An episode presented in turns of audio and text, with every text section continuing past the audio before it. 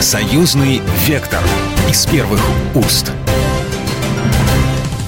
Здравствуйте, в студии Екатерина Шевцова. Это программа «Союзный вектор», в которой мы обсуждаем самые интересные, самые актуальные события, связанные с союзом государством, с Россией и Беларусью. Заседание лидеров ОДКБ прошло на этой неделе в Ереване. Саммит Организации договора коллективной безопасности получился самым непростым и, возможно, самым важным в истории этой организации. Про переговоры лидеров ОДКБ в Ереване с самого начала было известно, что простыми они не будут. Слишком много серьезных угроз должны были обсудить союзники по организации. Однако даже самые радикальные эксперты не предполагали, что будет сказано так много значительных вещей. Тон обсуждения задал, естественно, президент России Владимир Путин. Огромное значение имело то, что он прибыл в Ереван лично, продемонстрировав, что УДКБ для России значит куда больше, чем, например, та же большая двадцатка. Путин напомнил, для чего военный союз в принципе нужен и намекнул на то, что союзникам есть за что благодарить Россию. Однако, как считают многие эксперты, главные слова на саммите сказал президент Беларуси Александр Лукашенко, которому предстоит быть председателем УДКБ в 2023 году. Беларусь принимает председательство в УДКБ в период системного кризиса международных отношений, заявил он. И, вероятно, неожиданно для многих, подчеркнул, что судьба УДКБ зависит от победы России на Украине. Знаете, в последнее время вот в средствах массовой информации это будет развиваться э, тезис э, от жизни, судьба УДКБ зависит от э, операции Российской Федерации в Украине. Если Россия победит, АДКБ будет жить. Если, не дай бог, не победит, ОДКБ существовать не будет. И в наших странах тоже многие горячие головы начали обсуждать эту проблему. Чувствую, что мы пришли к единому мнению, э, что если, не дай бог, рухнет Россия, то под этими обломками наше место. Поэтому мы не только друг друга должны защищать, но понимать, как всегда мы в обычное время говорили, Россия, Россия, главная ее роль – так вот, не должно даже быть таких разговоров. Мы не собираемся с политической военной политической арены уходить. ОДКБ будет существовать, и никто нигде не рухнет. Но единство нам нужно. Сегодня поговорим об этом заседании. Я готова поприветствовать нашего эксперта из Беларуси Александр Иванович Тиханский. У нас на связи доктор социологических наук, военно-политический аналитик, эксперт в сфере безопасности, профессор Академии военных наук Российской Федерации. Александр Иванович, здравствуйте. Здравствуйте. Э, какие были там затронуты основные проблемы вот, с вашей точки зрения? То есть это э, какая-то угроза со стороны Афганистана, это э, внутренние наши проблемы или что-то еще? Вот с вашей точки зрения, что было основным? Ну, знаете, мне кажется, основное это были противоречия внутри ОДКБ, поскольку по убеждению главы Беларуси, январские события в Казахстане, конфликт на Украине, ситуация на, на, на азербайджанской, киргизской, таджикской границе наглядно в общем-то, подтверждает жизненность вот этого тезиса и идеи. Когда цели и приоритеты белорусского председательства ОДКБ были озвучены президентом Беларуси, он честно и конкретно сказал, Беларусь принимает председательство организации в период системного кризиса международных отношений. Вот это самая конкретная фраза. То есть э, он видит э, такое беспрецедентное обострение военно-политической обстановки на евразийском континенте, не только европейском, евразийском всем, что дальнейшая э, поляризация, в общем-то, идет к вопросу переустановления мирового порядка. Александр Лукашенко сказал, что поводов для оптимизма, к сожалению, у нас немного. Вот, собственно говоря, фраза эта, конечно, очень сильно насторожила многих. Ну, вы знаете, да, здесь как раз опять же вопрос идет о внутренних противоречиях. Поскольку если в складывающихся условиях основополагающей цели белорусского председательства он видит, знаете, в чем? На внутреннем контуре и тут же говорит, первый внутренний контур у него повышение сплоченности государственного ОДКБ. И причем это, скажем так, основополагающая идея. Повышение и сплоченности, и снижение уровня напряженности, противоречий в целях укрепления самой организации. Поскольку он слышал перед этим, перед выступлением то Лукашенко говорил еще господин Пашинян, где председательствует, кстати, председательствует на сегодняшний день Армения в ОДКБ. И Пашинян очень много предъявил претензий членам ОДКБ за то, что они э, в процессе э, тех действий, которые проводила азербайджанская сторона, ОДКБ не выступила и не сделала даже никаких политических заявлений. Хотя я здесь э, могу говорить, это неправда. Тот же президент Беларуси конкретно говорил Пашинян, что соберитесь с Алием, возьмите площадку хотя бы даже московскую, вот, ну, в смысле, имею в виду Путина, вы договоритесь, Путин, если это скажет так будет, так и будет продолжаться. Но вы же этого не делаете. И Беларусь задала вопросы еще другие. А почему есть проблема существования биологических лабораторий США в Армении и Казахстане? Поэтому есть, э, конечно, вопросы и по нейтрализации конфликта в Киргизии и Тазакистане. Но основной вопрос вот как раз на сегодняшний день сводится к позиции Казахстана, строительстве биолаборатории и позиции Армении, которая э, аргументирует свои позиции к, там, даже к той же Пелосе, не говоря уже Франции, и забывая о интересах военно-политического альянса, от ДКБ. Мы тоже об этом должны понимать, что Пашинян в силу своей э, политической векторности, в основном западной, а вообще-то говоря, это Франция и США, то он, э, опять же, проводит интересы э, только своей страны. А когда вы работаете в альянсе, военно-политическом альянсе, в союзе, как там хотите назовите его, то Вопрос везде должен быть компромиссным. Ну, главная цель УДКБ – это все-таки безопасность. Если мы здесь говорим о том, кто остается вместе, кто честен и, собственно говоря, вообще абсолютно без вопросов, это Россия и Беларусь. Тут вообще никаких нет моментов. А остальные участники, да, теперь какие-то есть сложности. Извините, и учения УДКБ недавно не разрешили в Казахстане проводить. И это как? когда убрать эти конфликты, то тогда ОДКБ становится настоящей ответственной организацией. Естественно, что Беларусь, опять же, в период своего председательства будет четко преследовать эти интересы на то, чтобы подвинуть и ответственность, и в то же время ответственности, ответственности и в своей зоне, и в зоне внешнего контура своей организации.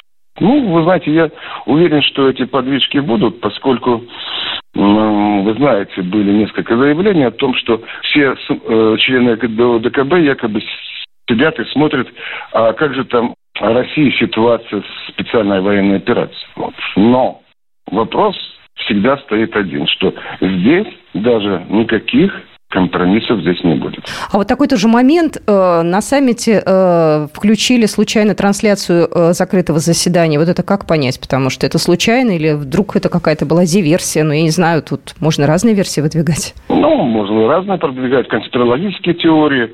Но я вам просто напомню, где происходил саммит. Давайте это брать. Давайте брать то, что э, практически в армянском правительстве и спецслужбах сидят люди, которые, ну, скажем так, вышли из соросят. И в то же время это тоже надо понимать, что э, там э, полную конспирацию какую-то, каких-то разговоров даже частных, ну, практически невозможно было это сделать, поскольку, ну, я вам скажу, например, так, э, вопросом на вопрос, да, где самое большое в мире посольство США. В Армении? Неужели? Да, самое большое в мире посольство США по численности, количеству – это Ереван. Ереван. И все прилегающие местные города, которые просто забиты НКО, НПО и так далее, организациями, которых там на эту массу населения аж целых 45 тысяч. Ну, я имею, конечно, филиалы, там, объекты и так далее. Вопрос стоит таким образом. Ну, вот э, с каким государством, членом ОДКБ мы работаем. Да, у меня сразу такая мысль, ну, раз э, ОДКБ так условно и с, э, так напрочно сейчас проверяют, может ли ОДКБ как-то трансформироваться или измениться, или что-то поменяться, потому что какие-то внутренние противоречия – это еще хуже, чем какие-то внешние враги. Вы знаете, я вот полностью прочитал выступление президента Беларуси да, на саммите, которое было вполне открыто, и там было попросту так, усиление этого, усиление ну, различных э, вещей. Например, он говорил перв, о первом и главном. Это урегулирование кризисных ситуаций именно у нас внутри, в организации. Вот. Следующий тезис э, его был о борьбе с, э, с фейками, дезинформацией, совместного реагирования на киберинциденты, защите территории стран ОДКБ от, э, ну, скажем так, даже нелегального ввоза и наркотиков, наркотиков, сотрудничества в области защиты критической инфраструктуры, включая обязательно, вот здесь отметил, ядерное сотрудничество в ядерной области. Но я опять же вернулся туда, насколько я помню, президент опять вернулся к биологической безопасности.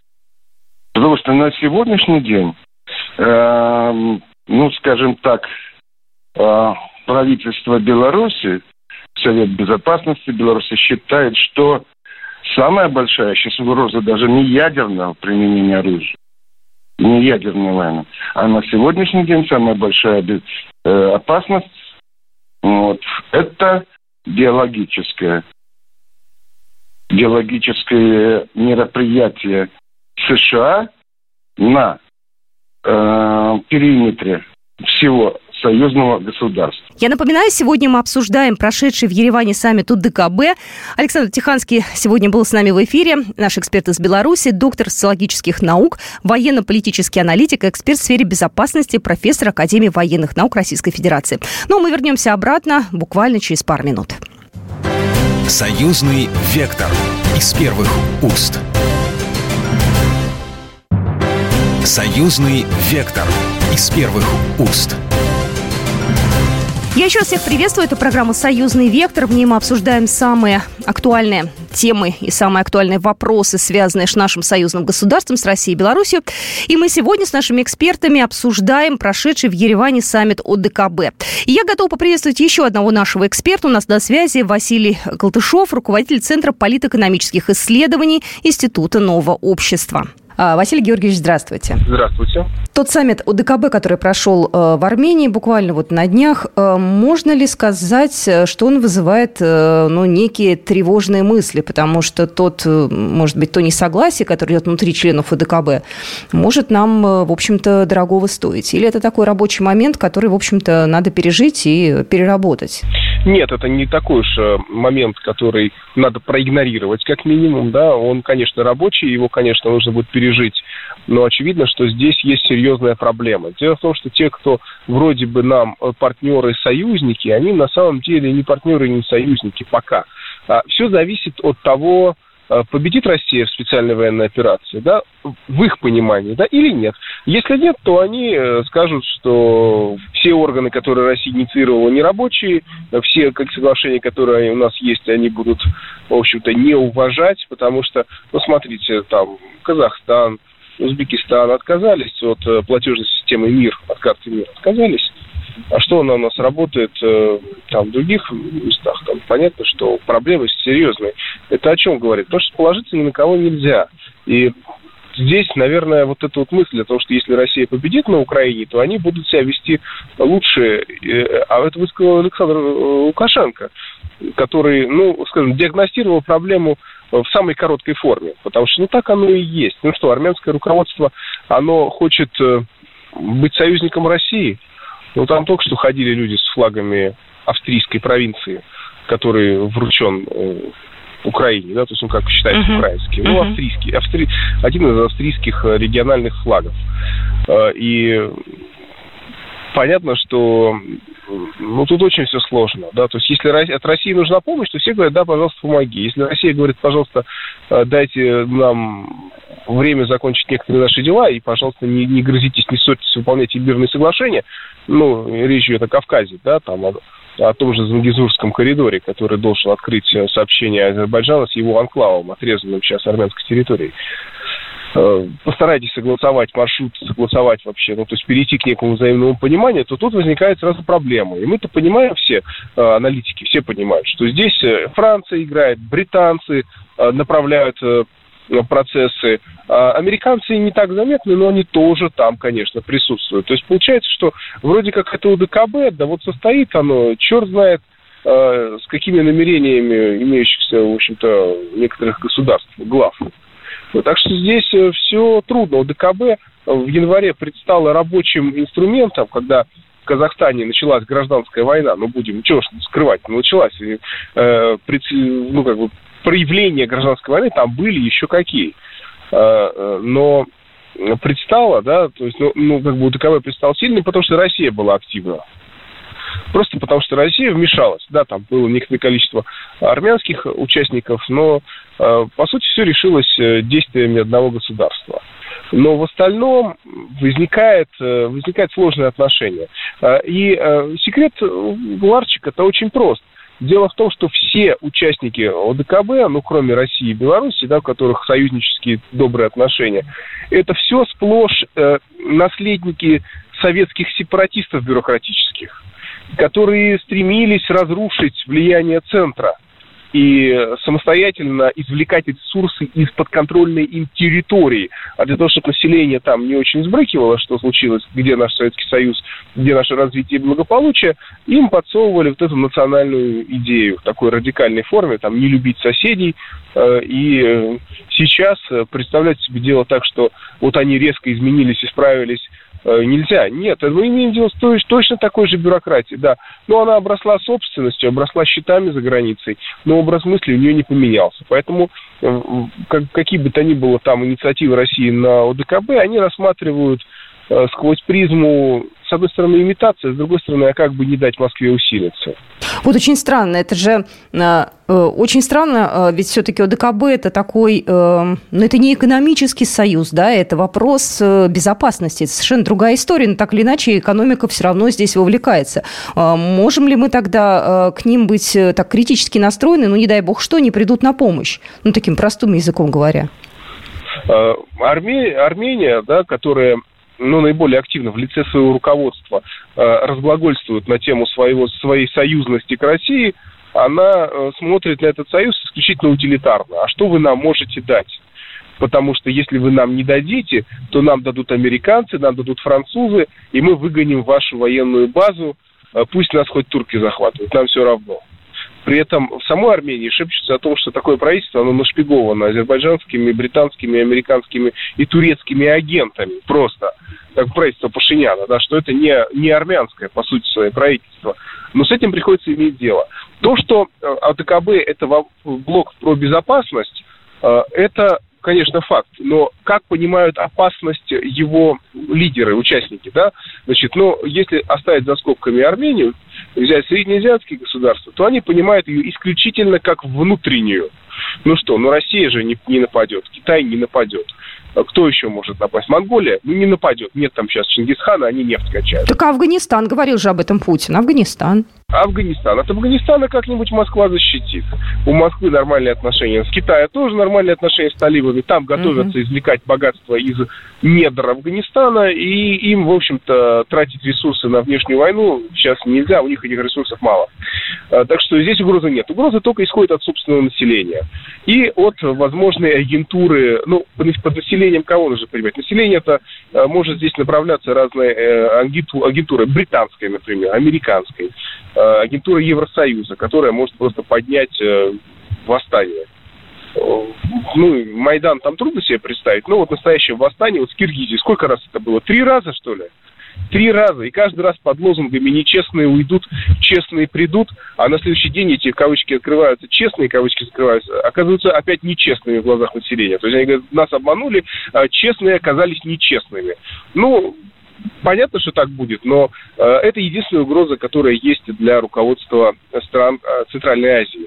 И в этом случае они смотрят так. Ладно, мы России головами покиваем э, на ОДКБ, там, значит, какие-нибудь жесты приятные сделаем, а не экономические, я подчеркну, чисто символические. Экономически будем ущемлять российские интересы. Вот пример самый яркий, это карта МИР, конечно, да, когда нам она ну, нужно, нужно, чтобы она работала, они ее блокируют, союзники так называемые. И вот когда у них случится, ну, как случится беда, вот тогда придет Россия, нас спасет. Нас. Нас это верхушку, которая, в общем-то, осваивает ресурсы той или иной страны. Знаете, вот такой вопрос тоже хочу вам, э, вам задать. Э, мы не так давно говорили, да, о том, что сливаются личные разговоры, да, и Владимир Путин об этом говорил, и во время его разговора с Макроном тоже были журналисты, в общем, такой скандал был достаточно обстоятельный. И вот, вот знаете, ни разу не было, и вот опять э, запись попала с закрытого разговора, трансляция. Вообще это как понимать, это случайно произошло, кнопочки не так нажали, или здесь опять какая-то была история? Ну, Макрон-то пытался сыграть политический спектакль, а здесь, конечно, специально сделали утечку. Да, Макрон не делал утечку, Макрон делал спектакль, нарушая, правда, нормы э, существующие в дипломатии, потому что там, если что-то публично, то оно публично, если оно не публично, оно не публично. Нельзя смешивать. А в данном случае, ну, мы имеем такие мелкие каверсы, э, когда записали, выложили, вот. Да? Это, это, это не просто демонстративное нарушение протокола, а это, ну, ну, как бы мелкая подлость э, с попыткой сохранить э, анонимность, да, спрятать лицо. Что, а мы этого не делали. Как получилось, не знаю. Кто записал, ну, невозможно определить. Вот как это, как это выглядит. Так что это э, гораздо больше отражает позицию ДКБ. То есть Макрон, с ним почему сложно иметь дело? Потому что он ну, ненадежный, да, но это э, он известно, это он сам демонстрирует, и это, ну, просто невозможно вообще даже скрыть. А в случае с партнерами по ДКБ, они все ненадежные, но они именно это пытаются скрыть. Хотела бы так резюмировать. Эм, можем ли мы сказать, как только ситуация на Украине уже будет окончательно э, решена и решена так, как это нужно России, как это нужно нам и так, как, в общем-то, должно быть, поменяется отношение партнеров? Все сидят и выжидают, как эта история завершится. Э, да, отношения партнеров, несомненно, как только специальная военная операция на Украине завершится, поменяется. Только не нужно думать, что фига в кармане исчезнет. Она не исчезнет.